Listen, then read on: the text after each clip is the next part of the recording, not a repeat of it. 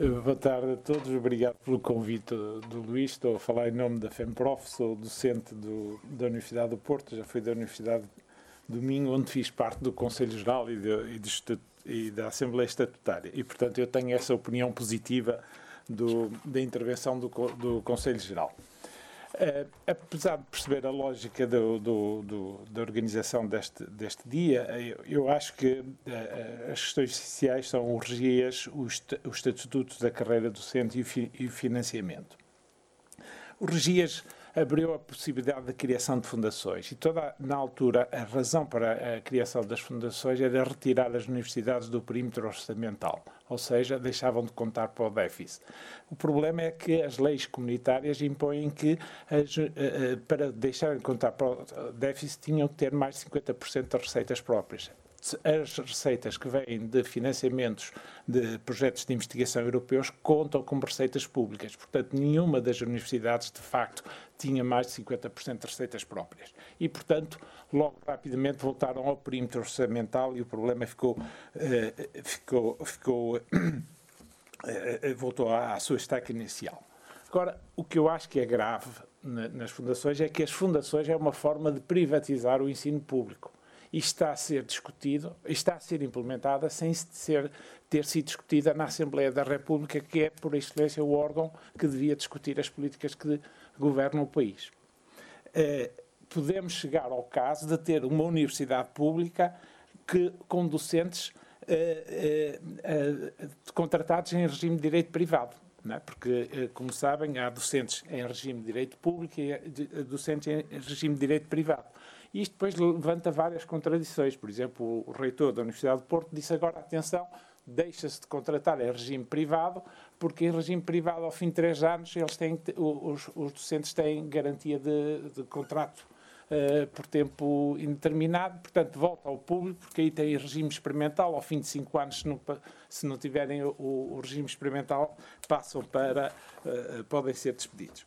Mas a, a, questão é, para mim, de orgias. E a paternidade seja atribuída a quem, a, quem direito, ao Mariano Gago e ao Heitor, uh, o ministro Heitor, uh, Manuel Heitor, que era secretário de Estado.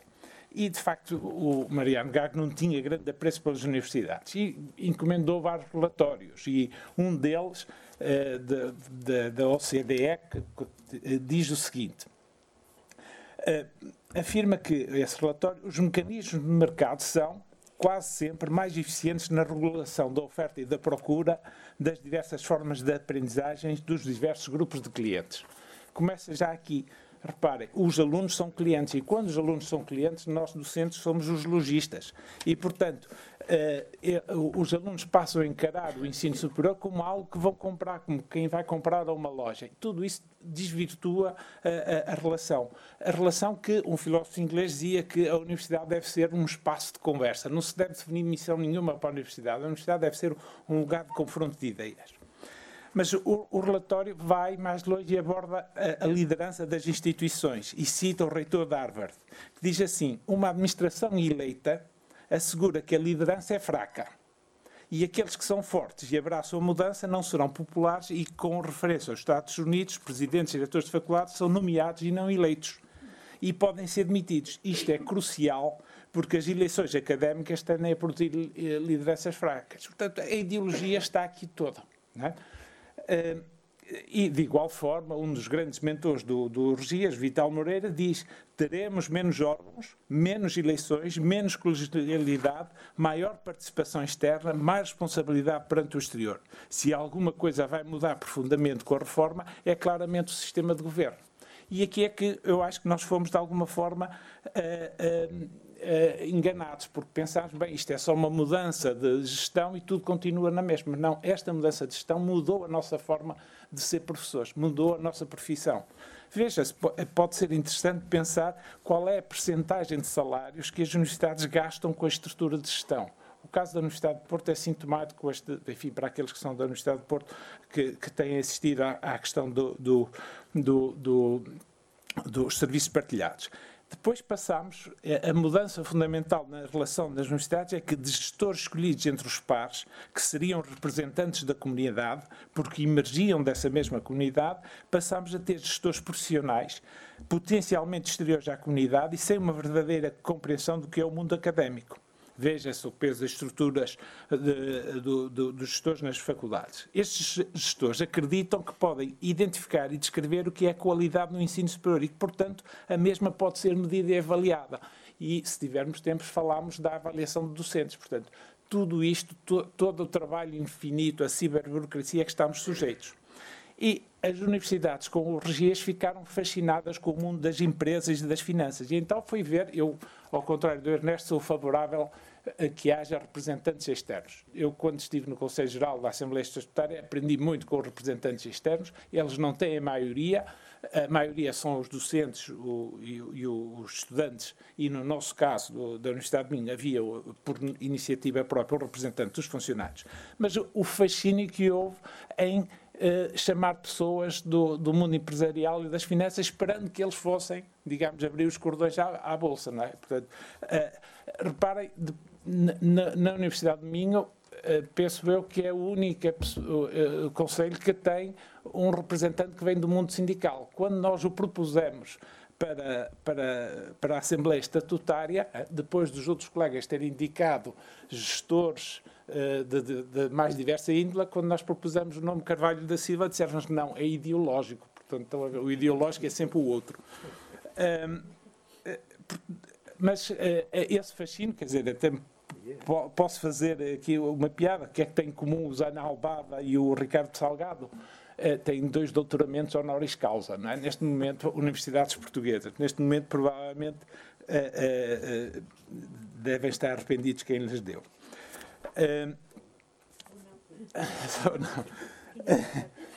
e, e, portanto, passando para, de, de, portanto, o, o, o o Regias abriu toda esta. Praticamente não há uh, órgão eleito que não seja o Conselho Geral. Uh, aliás, no caso da Universidade do Porto, por exemplo, é contraditório, porque os, os, diretores de faculdade podem nomear os diretores de departamento, quando o reitor, aqui há uns anos atrás, queria nomear os diretores de faculdade, ele, aqui del Rei, que é pouco democrático nomear os diretores de faculdade, mas eles fazem isso internamente. Portanto,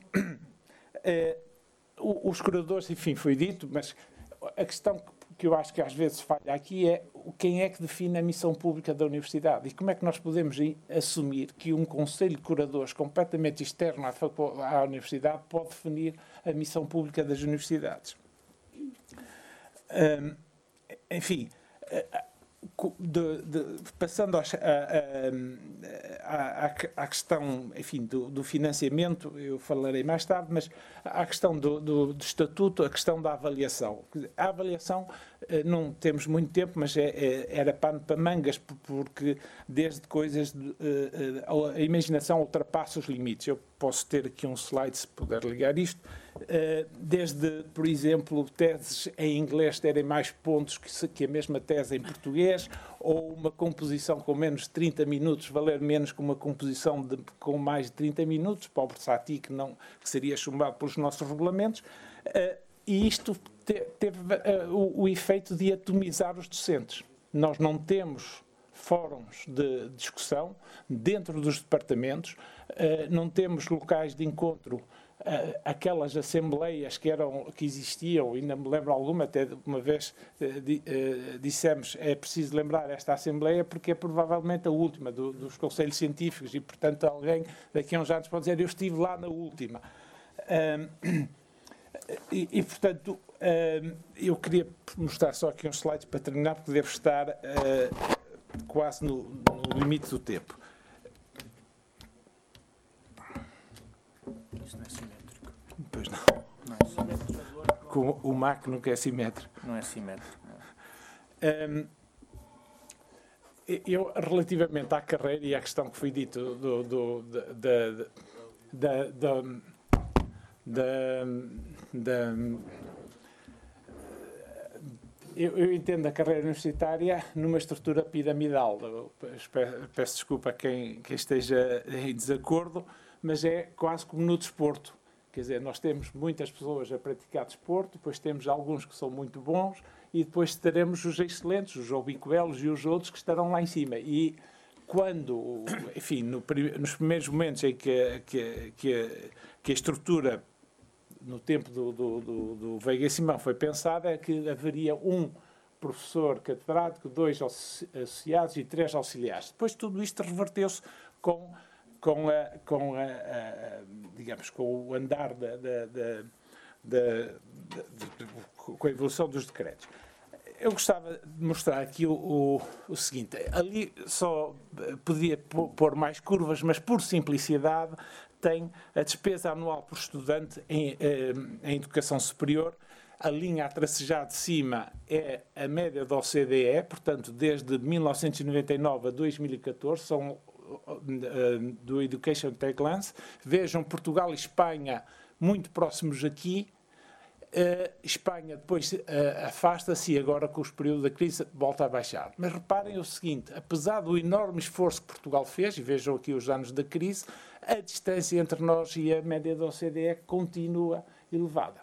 Tá e reparem, eu prefiro este quadro ao quadro que o, que o Gonçalo uh, apresentou, porque este fala-me em valores e uh, em ciência, pelo menos a ciência é cara, no domínio da saúde, da física, e nós estamos, enfim, se quiserem ver o quadro seguinte em termos de, de valores, nós temos a média da OCDE anda à volta dos 13, 17 mil uh, uh, dólares e Portugal está aqui, abaixo, nos uh, 12 mil ou 11 mil. E vejam países como o Luxemburgo, ou, ou os Estados Unidos, ou a Suíça, uh, os valores que os valores absolutos em dólares que gastam. Portanto, isso tem muita influência depois no próprio financiamento. Uh, e por outro lado, ainda estou, quanto tempo? Por outro lado, temos um déficit e apesar de haver uma grande melhoria, reparem, também estranha para mim, mas isto são os dados, Portugal tinha 15% de pessoas entre 25 e 64 anos com formação superior em 2012, agora têm 25. Aqui posso admitir que haja uh, alguma melhoria, mas os outros países não melhoraram tão, tão surpreendentemente, melhoraram 2 ou 3%. E Portugal continua a ser pegando na questão que o Ernesto referiu, continua a ser dos países mais desiguais no acesso à educação. Ou seja, uh, cerca de 9%, uh, espero dizer assim, 9% eh, dos alunos do ensino superior são filhos de pessoas com formação superior e ocupam 27% dos, dos lugares de, de, de, formação superior. Ou seja, têm três vezes mais chances de estar no ensino superior do que alguém que não tenha formação no ensino superior. Portanto, é um país muito desigual. E vejam que nas propinas há uma série de países, estes aqui, que que tem propina zero e Portugal está nas zonas dos mais elevados, não é? Tem aqui uh, a Holanda, uh, a Itália, a Espanha, uh, Portugal, depois tem ali o Reino Unido, aqui ao lado direito, que tem valores de 9 mil libras por ano.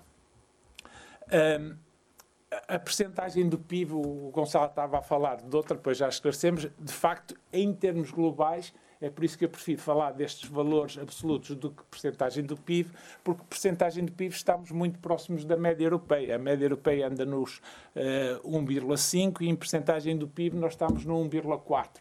E os outros países estão lá próximos, mas, portanto, uh, há diferenças substanciais no montante absoluto de verbas.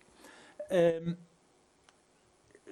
o que eu queria agora dizer no nosso um bocado, na avaliação, só um exemplo, vejam eh, o que me surpreendeu na avaliação foi isto: é que o, o, o modelo que o técnico inventou de pesar tudo foi transmitido e tornou-se universal. Isto é o esquema de uma faculdade, que eu não vou dizer qual é, mas só lhes vou dizer que é de letras.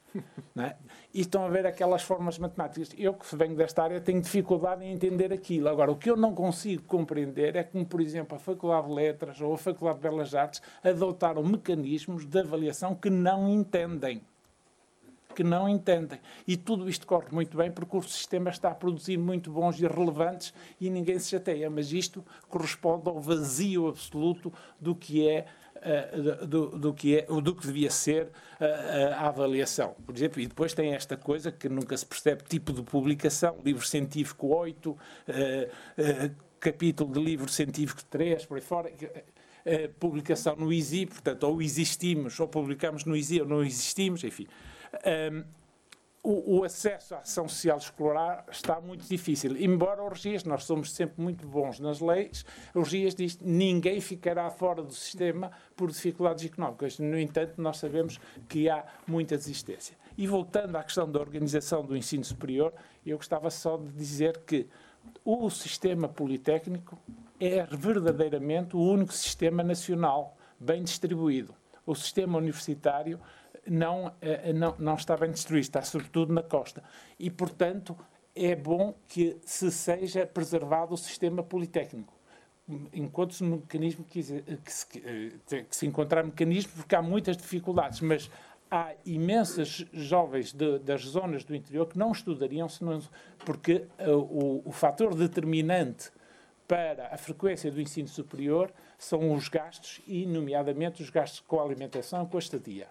A razão porque as universidades privadas floresceram nas na, na, no Porto e em Lisboa era exatamente que os pais consideravam entre mandar o meu filho estudar para fora ou estudar aqui e pagando propinas de 60 contos ou 300 euros por mês, fica mais barato porque não pago alimentação, nem, pago, nem tenho custo de alimentação, nem custo de estadia. Uh, portanto, para concluir, eu diria que a, a universidade foi muitos anos encarada como lugar de procura de verdade e de conhecimento, uh, hoje assistimos a uma mudança de paradigma, onde a gestão deixa de ser um meio para se tornar um objetivo que entra em contradição com uma visão da universidade como lugar de criação e de inovação. E, e, e isso uh, determina tudo o que está a acontecer. Eu queria só ter, mostrar aqui um texto que é que acho que todos nós nos interessamos por, esta, uh, por estas questões, devíamos falar, eu não estou a ver, mas eu, eu leio, uh, que é um texto do Pierre Bourdieu, uh, que eu acho que é fundamental, em que ele pergunta quais são os usos, os usos sociais da ciência e se é possível fazer uma ciência da ciência, uma ciência social da produção da ciência, capaz de escrever e orientar os usos sociais da ciência. E ele fala, a propósito dos concursos, que há dois tipos de investigadores: os investigadores institucionais e os investigadores puros. Os puros serão aqueles cuja cujo reconhecimento, cujo capital científico resulta das publicações. Os institucionais são aqueles que ocupam os lugares institucionais e são esses que determinam a abertura do concurso. Portanto, há aqui matéria para reflexão. Eu peço desculpa pela desordem, mas eh, ficava bem então por aqui. Obrigado. Obrigada. Uh, vamos passar agora às perguntas.